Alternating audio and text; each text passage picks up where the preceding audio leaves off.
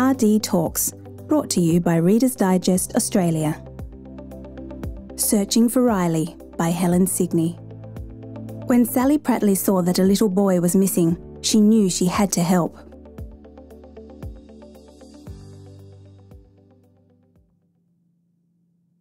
It was 9 pm on a Tuesday night and midway through the October 2012 school holidays. With her kids watching a movie, Sally Prattley flicked on her smartphone. She wanted to check if anyone had responded to an ad she'd placed that morning to sell a lawnmower on an online trading site. No takers yet. As she scrolled through the other entries, she noticed a photo of a little boy with a mischievous smile. The note said he'd been missing in Nambucca Heads, some 60 kilometres north of Sally's Collombatti home on the north coast of New South Wales, since about midday. Sally caught her breath as she gazed at the child's features. The lost four year old, Riley Martin, had Down syndrome.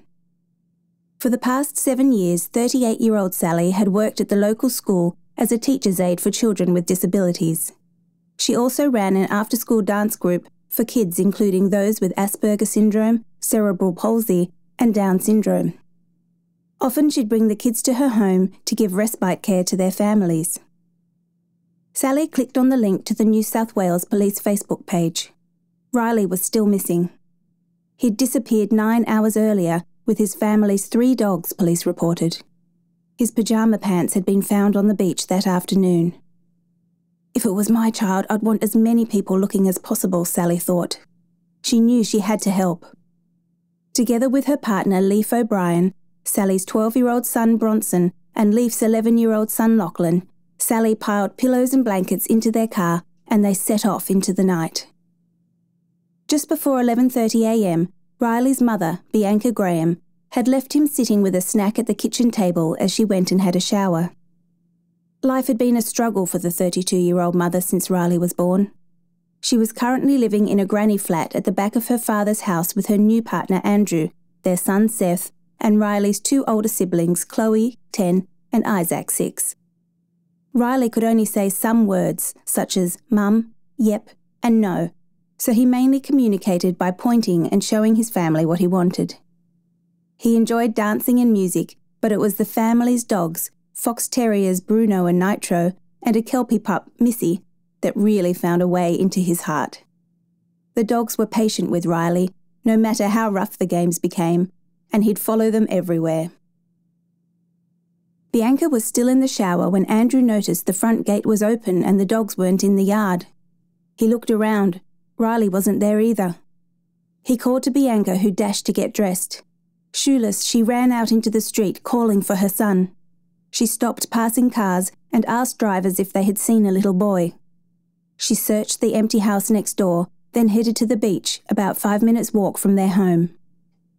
After half an hour of the pair frantically searching everywhere they could think of, they called the police. The responding officers began searching the granny flat, starting in the kitchen and systematically working their way out. They also searched the main house. By early afternoon, police, the Rural Fire Service, the State Emergency Service, the Volunteer Rescue Association, the Westpac Rescue Helicopter, and members of the local Surf Lifesaving Club were scouring the area. Local media began running news alerts, and Riley's step grandfather posted a picture of the boy on Facebook. The appeal quickly attracted hundreds of comments and extra volunteer searches from across the community. Then, around 4 pm, the report came in that Riley's pyjama pants had been found on the beach, along with footprints belonging to a child and some dogs. Bianca tried to convince herself that the animals wouldn't have gone in the water. It was too cold. She told herself Riley must have simply got his pyjama bottoms wet and decided to take them off. But back home, as the sun dipped and a chill hit the air, none of the dogs had returned to the yard. It wasn't like them not to come back for food, reasoned Bianca, who was convinced they were with her missing son. As night fell, she watched the lights as hundreds of locals with torches walked up and down the beach, calling for the little lost boy. By the time Sally, Leif, and the boys pulled up in the car park at Shelley Beach, it was 10:15 p.m., long after the official search had been called off for the night. Still, cars were coming and going, and they could see the torches flashing along the beach. In the moonlight, Sally could just make out the beach, edged by sand dunes, a few rocks, and then thick scrub. They stepped out of the car into the freezing night air. Leif had grown up in this part of the world and was a keen bushwalker. Recently, one of his own dogs had been injured, and he'd spent hours following the blood trail, trying to find out how the accident happened. Where could Riley have gone, he wondered. There must be a trail somewhere. The beach was covered with footprints, but Leif and Sally knew they were looking for small fox terrier prints. The four of them set off to scour the dunes. At about 11:30, Sally was sure she heard a dog bark. Then, some way along the beach, the family came across what just might be two sets of tiny prints alongside those of a small child. The tracks led into dense bush. The boys tried to climb up to search along the ridge, but it was too dangerous. Above the foliage, Sally could see the road and a signpost marking a sharp bend. They went back to the car, drove to the signpost, and tried to enter the bush from the road above. But the scrub was too thick and dangerous in the dark. I don't know what else we can do until it gets light, said Leif. By now it was 1am and the boys were tired. Sally settled them in the back of the car with pillows and blankets while they drove around, calling Riley's name softly out the window. After about half an hour, they found a secluded place to park and sleep. I'm not giving up, thought Sally, as she dozed fitfully, glancing at the clock on the dashboard and wishing away the hours until daybreak. Her feet were freezing, and she couldn't stop thinking about Riley, out there somewhere with only his t shirt for warmth. Please, sun, hurry up and rise, she whispered. Bianca was not asleep either. As night set in, she started to fear the worst. Riley must be so cold and frightened. Or was he in the ocean? Had he been taken by someone? Would she ever see him again? About 1am, she went to a nearby caravan park, wondering if he had turned up at someone's site. At 2am, Riley's grandmother arrived from Sydney, and together they searched nearby Shelley Beach.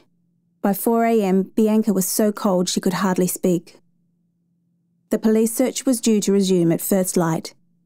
At 5.30am, the police divided the assembled locals into groups, each designated to a certain area.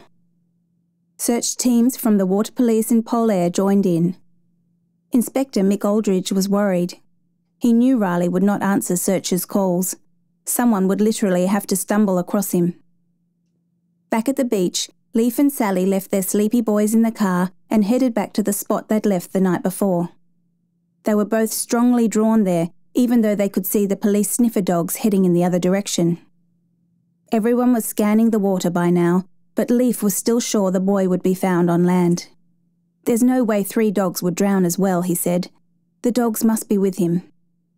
Even in the daylight, it was too hard to enter the bush from the beach, so they drove back to the road above and set off through the thick scrub. There were no obvious trails to follow. About 30 metres in, they came to an 80 metre drop, Oh my God, what if he's fallen down that and he's unconscious and can't hear us? said Sally. She looked back towards the road, which was completely obscured. Even just a little way in, the couple felt lost. Then, as they turned to leave, they heard a dog bark. Sally's heart leapt. Quick, she shouted. The pair started running along the ridge in the direction of the sound. And there, in a little clearing, was Riley. If they hadn't been watching their feet to prevent themselves from falling, they might have stepped right on him.